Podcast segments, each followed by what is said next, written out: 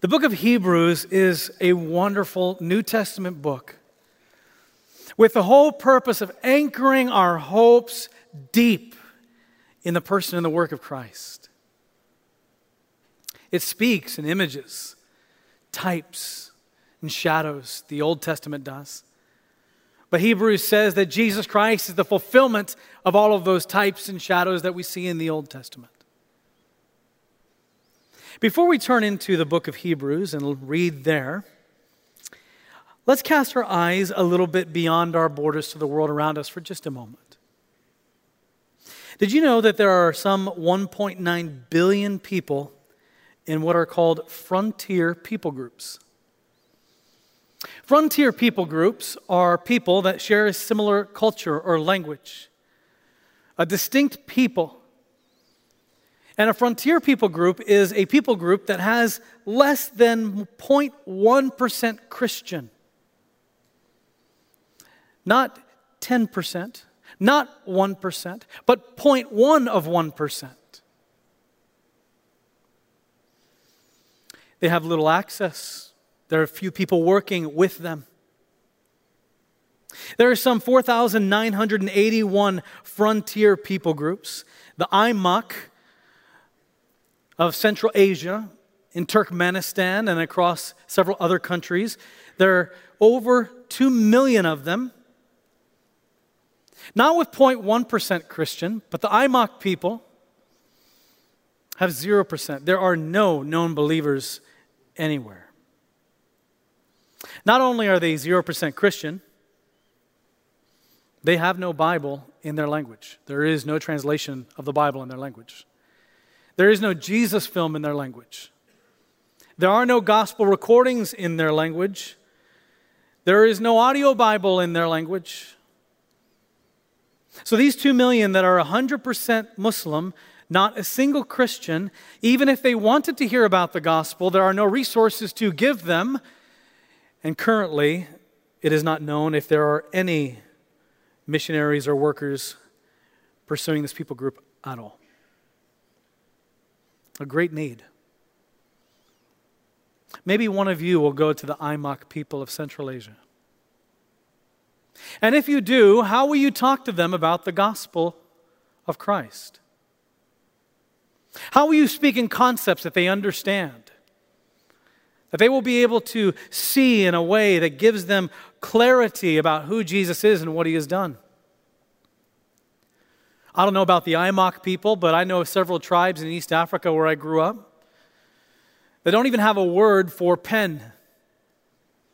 There's no concept of what a pen is. There is no concept of an Apple pencil or some sort of digital device where you can scroll and scribble and change color and highlight and resize and input information to some digital device. That is just, they, they don't have any context for it. So, how would you begin to communicate something as simple as a pen to these people? Well, maybe you would pick up a stick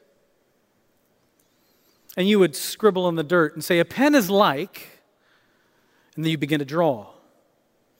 But you see, that stick is, is a frail image of a pen because it's not very precise, it doesn't have any color.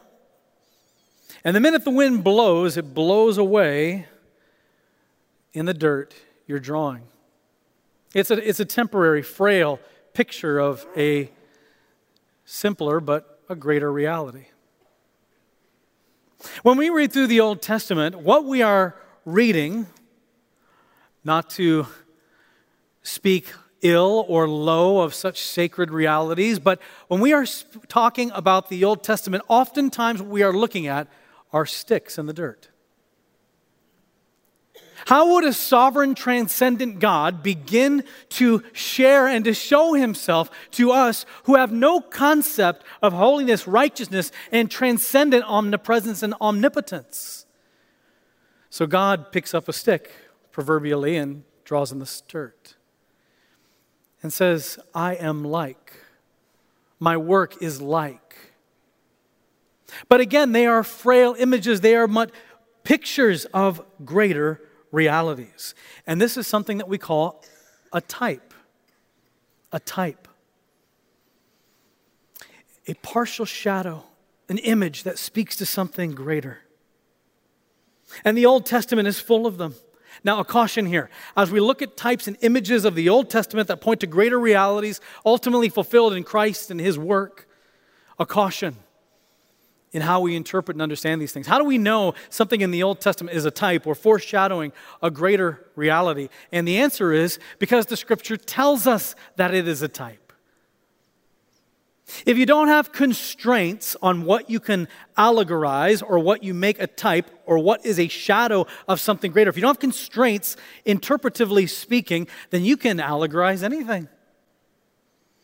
You can talk about that tree in the Old Testament. What it really means is this.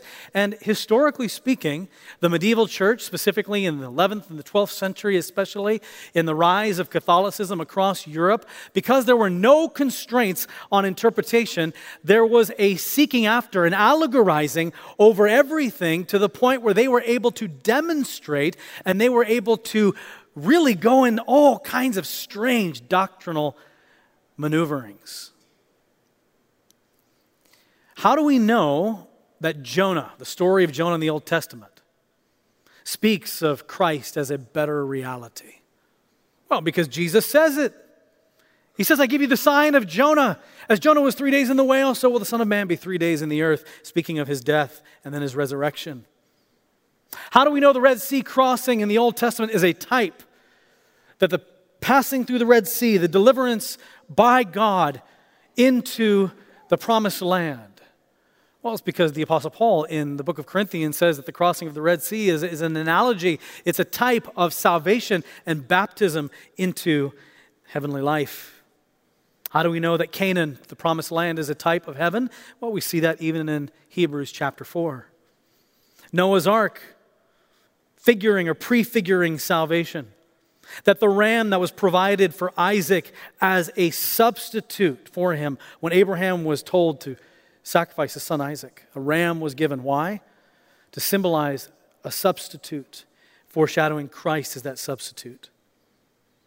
Abraham, David, Joshua, we know they are types of Christ. They are, again, bear with me, temporary, frail sticks in the dirt that point to an image, the greater reality that is Christ. We have been studying through Hebrews, and maybe you're joining us for the first time, and welcome no matter who you are, where you're from. We're glad you're here, truly. And if you're visiting or maybe you're watching online, but please take a moment after the service. We'd love to get to know you. Stop by the Welcome Center, and so we can just be able to give you some information how to connect into the church.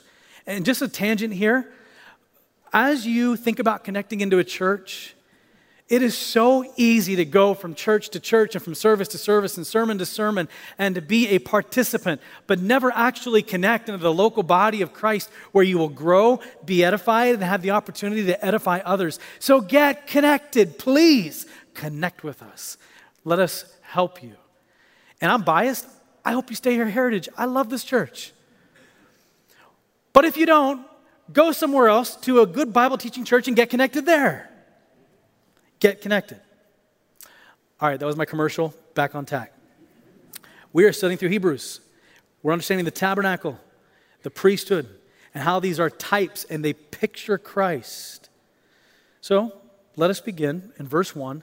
Let's read down to verse 14, and then let's see what the Lord has for us this morning. Hebrews 9, verse 1.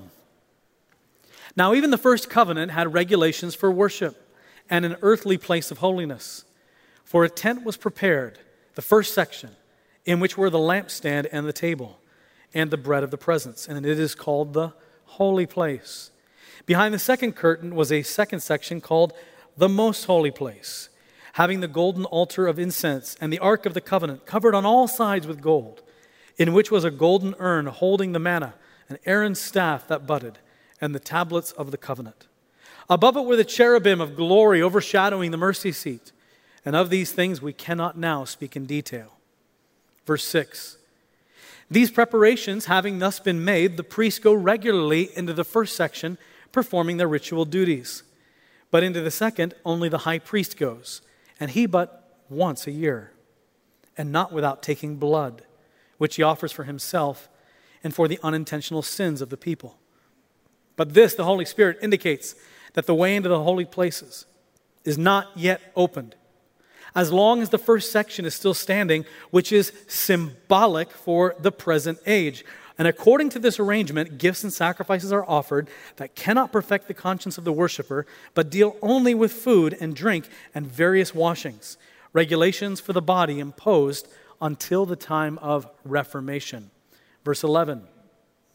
But when Christ appeared as a high priest of the good things that have come, then through the greater and more perfect tent, not made with human hands, that is, not of this creation, he entered once for all into the holy places, not by means of the blood of goats and calves, but by means of his own blood, thus securing an eternal redemption. For if the blood of goats and bulls and the sprinkling of a defiled persons with the ashes of a heifer sanctify the purification of the flesh, how much more will the blood of Christ, who through the eternal Spirit offered himself without blemish to God, purify our conscience from dead works to serve the living God. Here's the big idea for this morning. You want to write it down? The big idea for this text that captures the main theme of this text, and it is this The blood sacrifice of Christ eternally secures us and purifies us. The blood sacrifice of Christ eternally secures us and purifies us. Let's look at verse 1 down to verse 5. Now, last time we looked at this passage, but really from the perspective of God's holiness.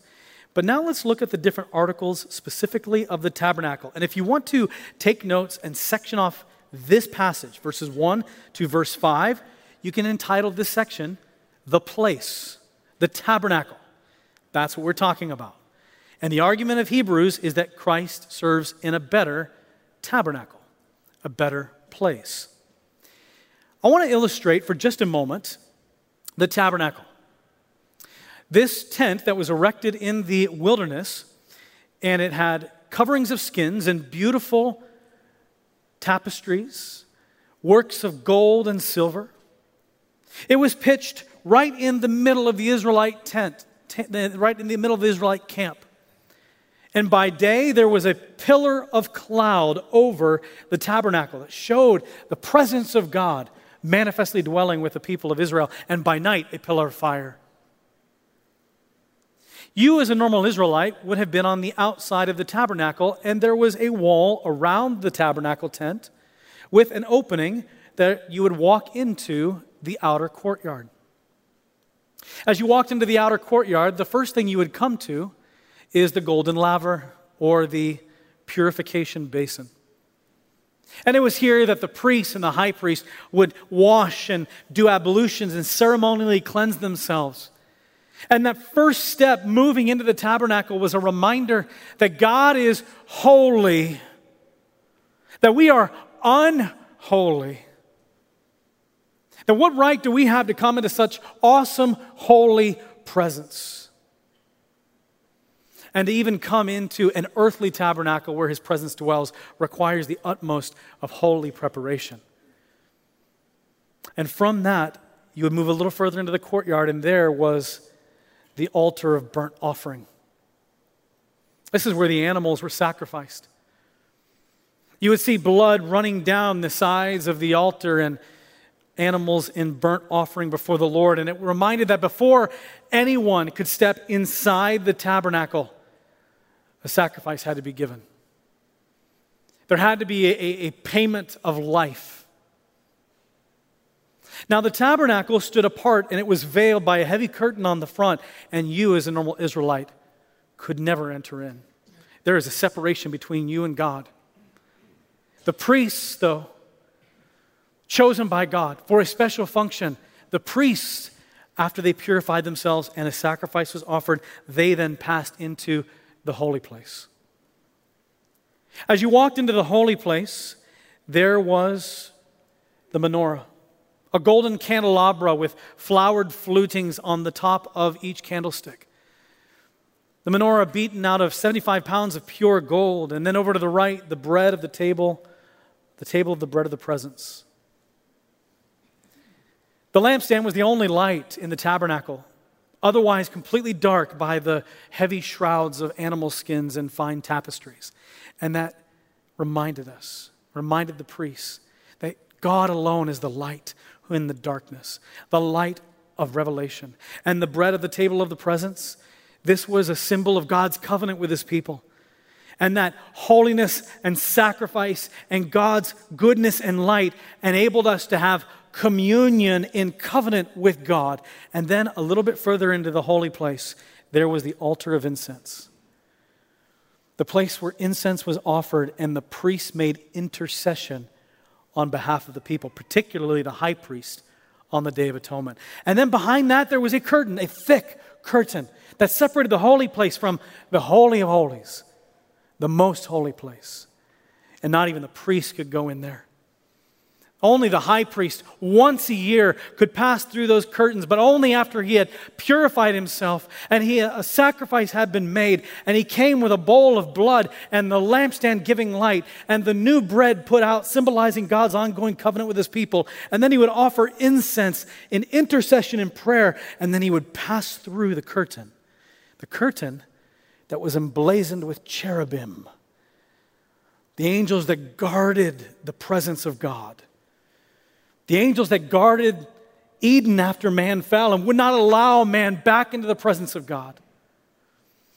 The cherubim that we see in Ezekiel 1 that bear the throne of God on their shoulders, and that in the book of Revelation surround his throne and guard his throne. The holy high priest Recognizing that curtain was a reminder of the separation from God and man. And only once a year, with all these preparations having been made, passed through the curtain and there in the holy place, filled with the cloud of God's presence and the smell of perfume and incense. And there was the Ark of the Covenant, the mercy seat, God's portable throne on earth a golden box overshadowed by two more cherubim. And in that golden box was the manna, Aaron's staff that budded, and the stone tablets of the law. You see, this made up the place, the tabernacle.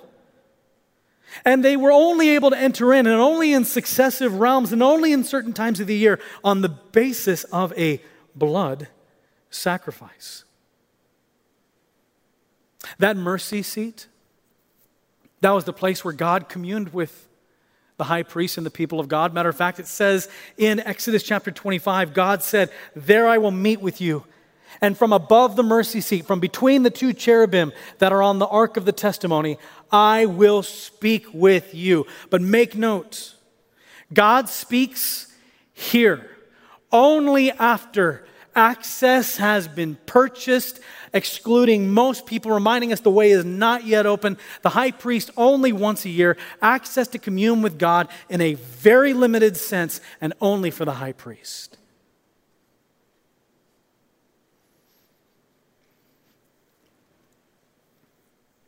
That's verses 1 through 5.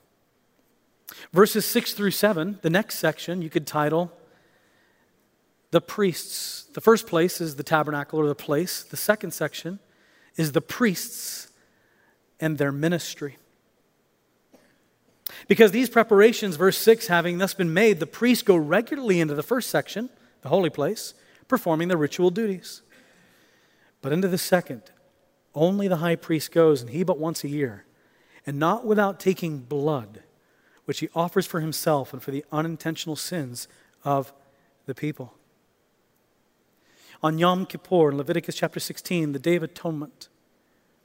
The high priest, the sacrifice having been offered, he arrayed in beautiful garments. Matter of fact, the Old Testament says that the high priest had garments, Exodus chapter 28, verse 2, for glory and for beauty. It showcased the dignity of his office. But on the Day of Atonement, taking the blood of the sacrifice, he went into the Holy of Holies and there shed his garments of glory and beauty, and in humility, then entered into the Holy of Holies. And there he took the blood of the sacrifice and then sprinkled it on the lid that we call the mercy seat. And that covering of the mercy seat communicated a few things the affirmation of God's provision and life, symbolized by the manna. The affirmation that God has chosen a special instrument, Aaron, his priest, to be his representative. In the Old Testament, when there was a dispute over which one would actually be the priesthood and the high priest, all the tribes laid down their staffs before the Ark of the Covenant, and it was Aaron's staff that sprouted buds and flowers out of a dead stick and even brought forth ripe almonds. God signifying, He is my chosen intercessor. And then finally, the sprinkling of the blood covered the law, because the law was a reminder that we have broken the law, that we stand in condemnation under the law, and it is only by the blood of a sacrifice sprinkled that covers our offense that we find mercy at the mercy seat of God, and we have access into the Holy of Holies of God. Okay, that's the tabernacle and the ministry of the priests. Verse 8 to verse 10, let's look at the meaning, the symbolism that is expressed here. Verse 8 By this, the Holy Spirit indicates that the way into the holy places is not yet opened, as long as the first section is still standing, which is symbolic for the present age. According to this arrangement, gifts and sacrifices are offered that cannot perfect the conscience of the worshiper, but deal only with food and drink and various washings, regulations for the body imposed until the time of Reformation. So, by all of these rituals and by the limitations of access into the holy place, the Holy Spirit is teaching us. It says the Holy Spirit shows us, and this is the office of the Holy Spirit Himself God the Father ordaining, God the Son accomplishing, and the Holy Spirit applying and instructing. And He instructs us through the stick drawn in the dirt of the tabernacle, of the greater realities of Christ. But He says all of these things show us the way is not open. Why? Because the sacrifices have to be given again and again and again and again. Therefore, the sacrifices are insufficient. And those sacrifices purchase access only for a select few at a limited time, showing that they are not good enough, that they are not powerful enough to accomplish for all people. The high priest has to go in and offer sins uh, sacrifice for his own sins and for the sins of the people. And he's only able to go in once a year. So not only is the, sa- the sacrifice is insufficient, but the tabernacle itself is insufficient, and the ministry of the earthly priest is insufficient because it has to be done again and again. The way is not yet opened. And these things symbolize something greater. And it reminds us that the old covenant has no power to change the conscience. It has no power to purify the inner man. Every world religion, every world system of thought believes that by external stimuli or by changing the circumstances outside of us that we can change the internal heart. Every religion believes that. Islam believes that if you go through all of the rites and the rituals and such things that are accompanied by that, by doing prayers and such, that eventually that, that those external activities will transform the heart. Hinduism believes the same thing, and frankly, modern secularism and humanism also believes the same thing because we hear it out in politics all the time.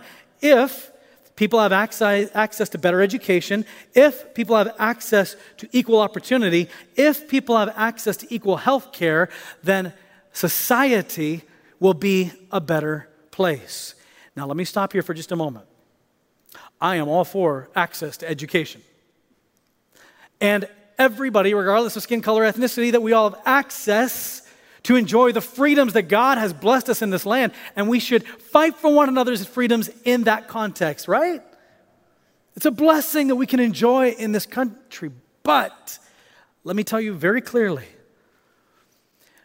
that if you believe that all of these externalizations will change the heart, what in fact you get are educated, rich, equal opportunity people that are still selfish and all about their own devices. Nothing has changed inside. Nothing has transformed the inner man.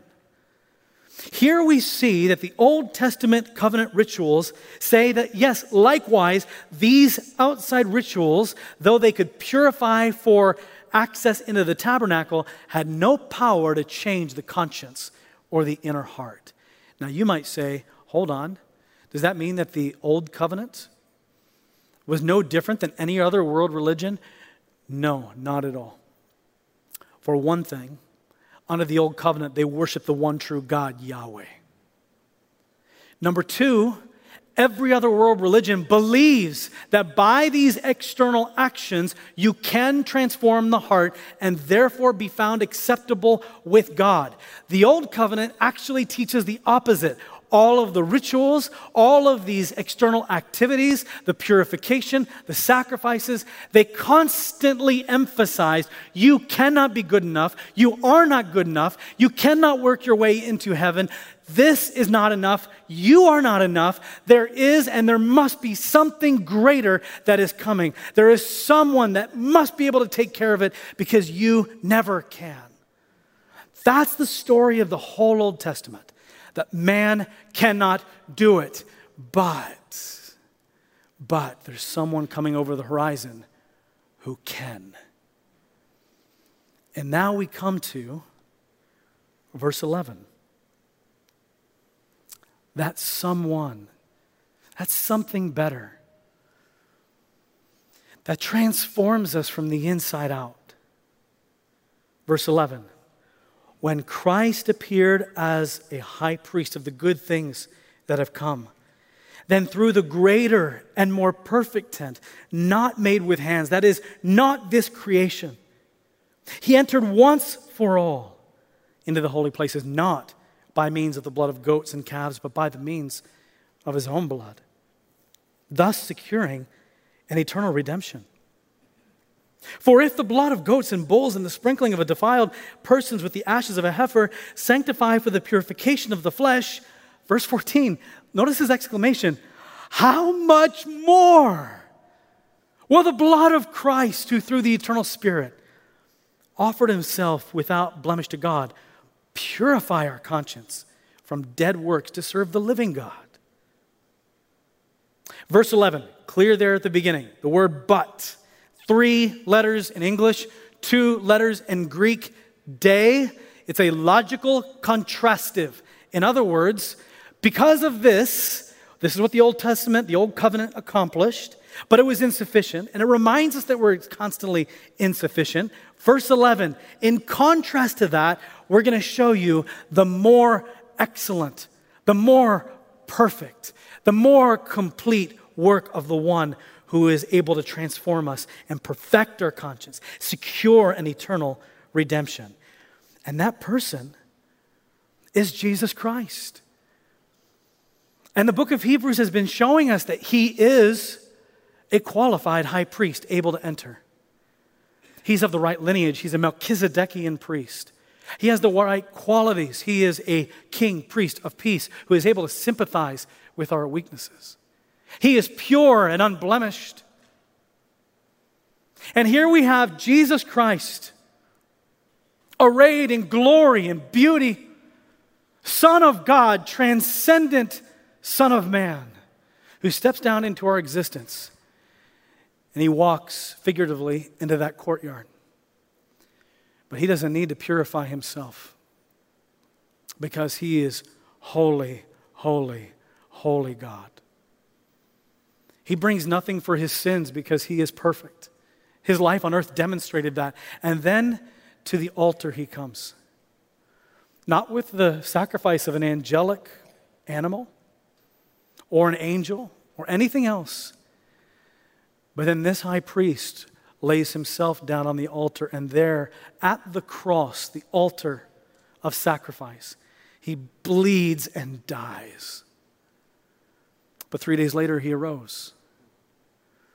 And the sacrifice of his blood, he then carries into not an earthly sanctuary, but into a heavenly sanctuary, not made with hands. And he takes his blood and into the holy place of heaven, where we are told, like that lampstand, Jesus said, I am the light of the world.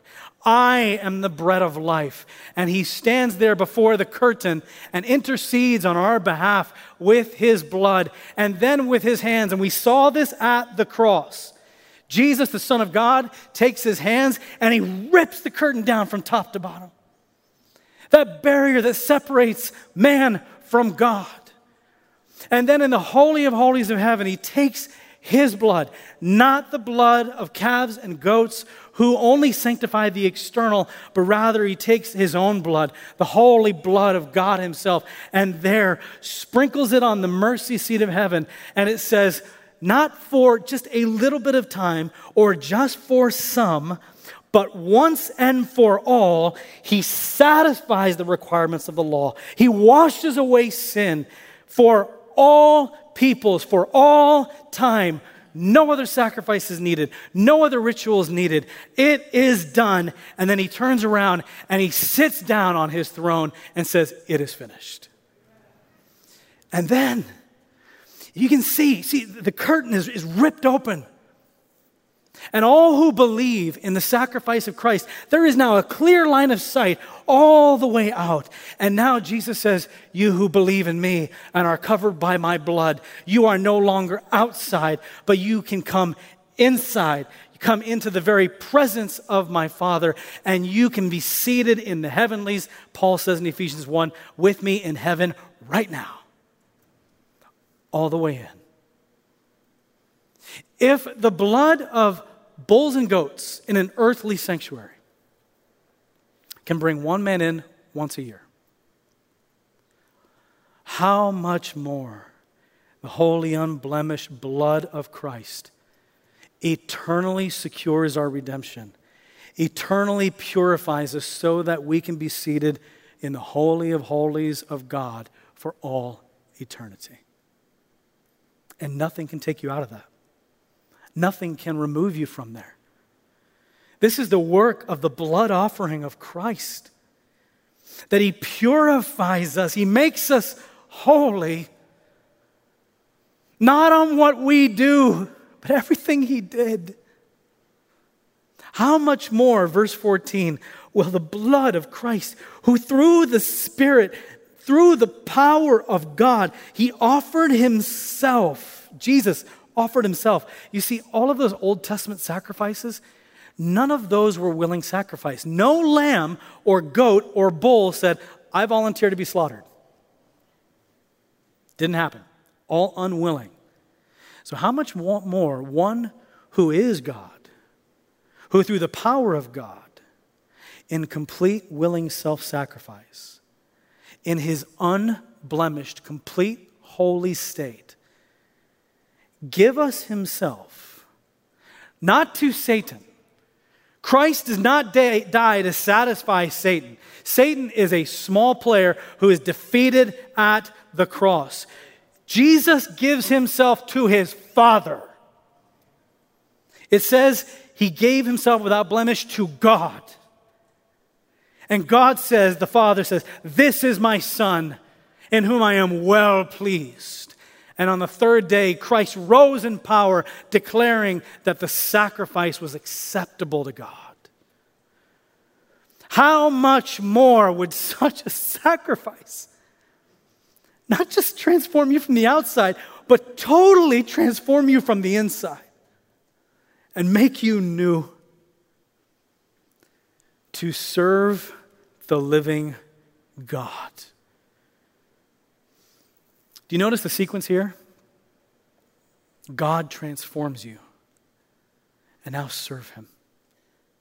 Every other world religion, every other world system of thought says, serve God, and maybe you'll be transformed.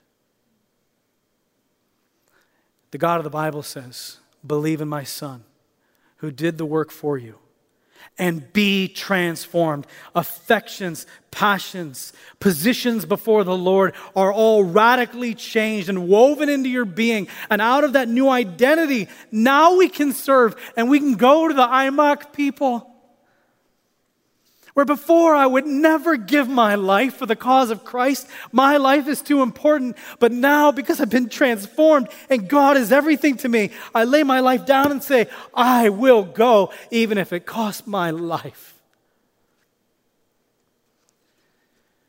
Jesus Christ's blood sacrifice alone is able to purify us and eternally redeem us. The big idea the blood of Christ eternally secures and purifies us. And if this is true of you, go forth and serve the living God. If you're still trying to work your way into the Holy of Holies, you will never get there. Come talk with me after the service. Talk to someone here. Let us show you from God's word and say, this is how you can be saved. There's no hidden knowledge. Matter of fact, if you want to do that right now and be saved, then believe you are a sinner. You're on the outside. Jesus Christ died on the cross for your sins, rose again the third day, and if you believe in him as your Savior, you will be saved. That's the gospel. Beautiful, isn't it? Do you believe it? Would you pray with me? Oh, Heavenly Father, please draw someone today that says, I'm a sinner and I need Jesus. For those of us who have believed, help us now to serve the living God, knowing that our destiny is secure in the Holy of Holies of heaven. That according to 1 Peter chapter 1 verse 1 to 2 that we have been sprinkled with the blood of Christ the blood of our high priest, who shed his garments of glory and in humility went to the cross so that we might have life.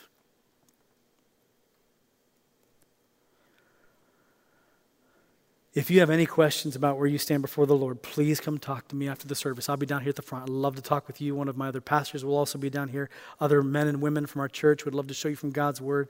Or if you just want us to pray with you, you have questions, just burdens on your heart, please come talk with us.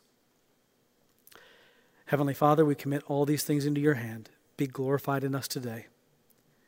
And in Jesus' name we pray. Amen.